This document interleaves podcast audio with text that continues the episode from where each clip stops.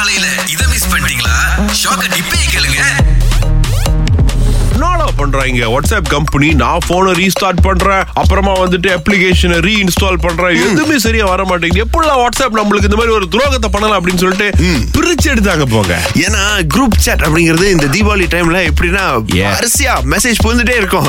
இப்ப நான் சாப்பிடுறேன், இப்ப நான் காஃபி குடிக்கிறேன், இப்ப முறுக்க நொறுக்கிறேன் அப்படின்னு அப்படி இருக்கலாம். அந்த கொஞ்ச நேரத்துக்கு என்ன மெசேஜ் நுழைய மாட்டேங்குது, போன்ல ஏதாவது பிரச்சனையா, நான் இப்பதான் டேட்டா வாங்கினேன், என்ன நடக்குது அப்படின்னு சொல்லி ஒரே கொந்தளிப்பு உலகம் முழுக்க. மீம் போட்டிருந்தாங்க பாருங்க, அதாவது வாட்ஸ்அப் நிறுவனத்தோடைய உரிமையாளர் இருக்காது மார்க் ஜக்கர்பர்க், அவர் தோல்ல வந்துட்டு நிறைய இன்டர்நெட் கேபிள தூக்கி போட்டு எது எங்க போட்டுறதுன்னு தெரியல, எல்லாம் தீபாவளிக்கு லீவுக்கு போயிருக்காங்கன்னு. ஆனா நிறைய பேர் போன் பண்றதே மறந்துட்டாங்க. எஸ்எம்எஸ் ஒன்னு இருக்கு தெரியுமா, நேத்து ரொம்ப கவலைப்பட்டிருக்கோம், ஆனா யாருமே நம்ம பக்கம் திரும்ப மாட்டேங்கிறாங்களா அப்படின்னு. யாருக்குரிய 2.5 மணி நேரம் கிட்ட வந்து வாட்ஸ்அப் அவுட் ஆஃப் ரீச்சா இருந்தது.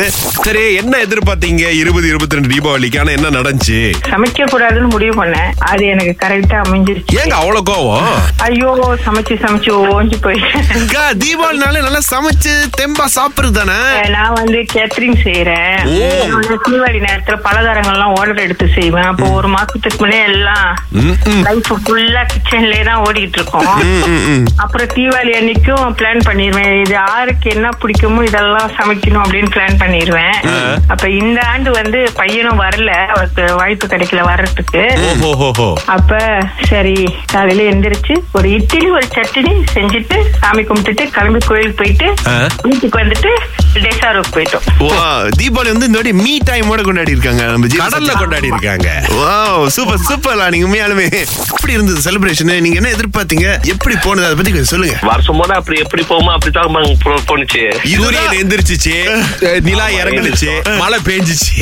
மழை அது பெஞ்சிச்சு, பெஞ்சதுக்கு அப்புறம் நாங்க முடிச்சிட்டோம், போனோம் கோயிலுக்கு போயிட்டு வந்துட்டு இட்லி சாப்பிட்டோம், அதுக்கப்புறம் வீட்டுல தான். இப்ப உங்க பேர் வந்து கோவிலன், எல்லாம் சரியா சொல்லுவாங்களா? அத அப்பப்ப மாத்தி மாத்தி தான் சொல்லுவாங்க, முழுசா சொல்லி சான்ஸ் ரொம்ப குறைவு. நம்ம ஆறு பேர் கோகுலன், அவருக்கு வந்து கோகுல், கூகுள், கூகல் அப்படிலாம் கூப்பிடுறாங்க. ஆமா, என்ன வந்து மோஸ்ட்லி கோகி கோகிலன் தான் கூப்பிடுறாங்க, கோவிலன் கூப்பிடுறது ரொம்ப குறைவு. Okay okay okay, name tag மாதிரி எழுதி ஒட்டணும் போடுறாங்க. தீபாவளி வாழ்த்துக்கள்னா தீபாவளி வாழ்த்துக்கள். திங்கள் முதல் வெளிவரை காலை 6 to 10 வரை கலக்கல் காலையில் இணைய தவறாதீங்க. ராகா ஆஹா சிறந்த இசை.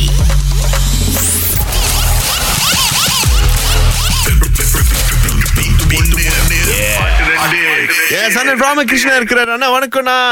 வணக்கம் வணக்கம், தீபாவளி வாழ்த்துக்கள். ஓ நன்றி நன்றி அண்ணா. வந்து இப்பதான் தூங்கி எந்திரிச்சு பல்லு வளர்க்க போறதுக்கு நடுவுல கால் பண்ணிருக்காரு நினைக்கிறேன், ஒரு தடுமாற்றம் தெரியுது.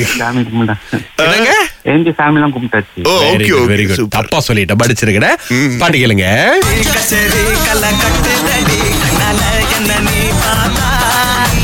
தெரிஞ்சாச்சு கச்சேரி கச்சேரி களைக்கட்டு தெரியும், இன்னொரு பட்டு விளங்கவே இல்லை. காது இந்த எண்ணெய் விட்டாங்களா, அதனால சரி இன்னொருத்தருக்கு வாய்ப்பு கொடுப்போம். கலாதேவி, என்ன பாட்டு இது கொஞ்சம் சொல்லுங்க பாப்போம். கலை கட்டுதடி பாட்டு மட்டும்தான் விளங்கினுச்சு அண்ணா. கலை கட்டுதடியா? நாங்க போட்டதே திரும்பி சொல்றது இல்லைங்க, முழுசா சொல்ல கேளுங்க கேளுங்க. அந்த களை கட்டுனுச்சுல, அது வந்து இந்த பாட்டு. அவ்வளவுதான், பரவாயில்ல. நாளைக்கு 200 நேத்தி கொடுத்துருக்கீங்க. தீபாவளி வாழ்த்துக்கள் உங்களுக்கு. உங்களுக்கும் தீபாவளி வாழ்த்துக்கள். நன்றி. ஓகே சூப்பர், 2 பேரும் சூப்பரா விளையாண்டாங்க, ரொம்ப நன்றி அவங்களுக்கு.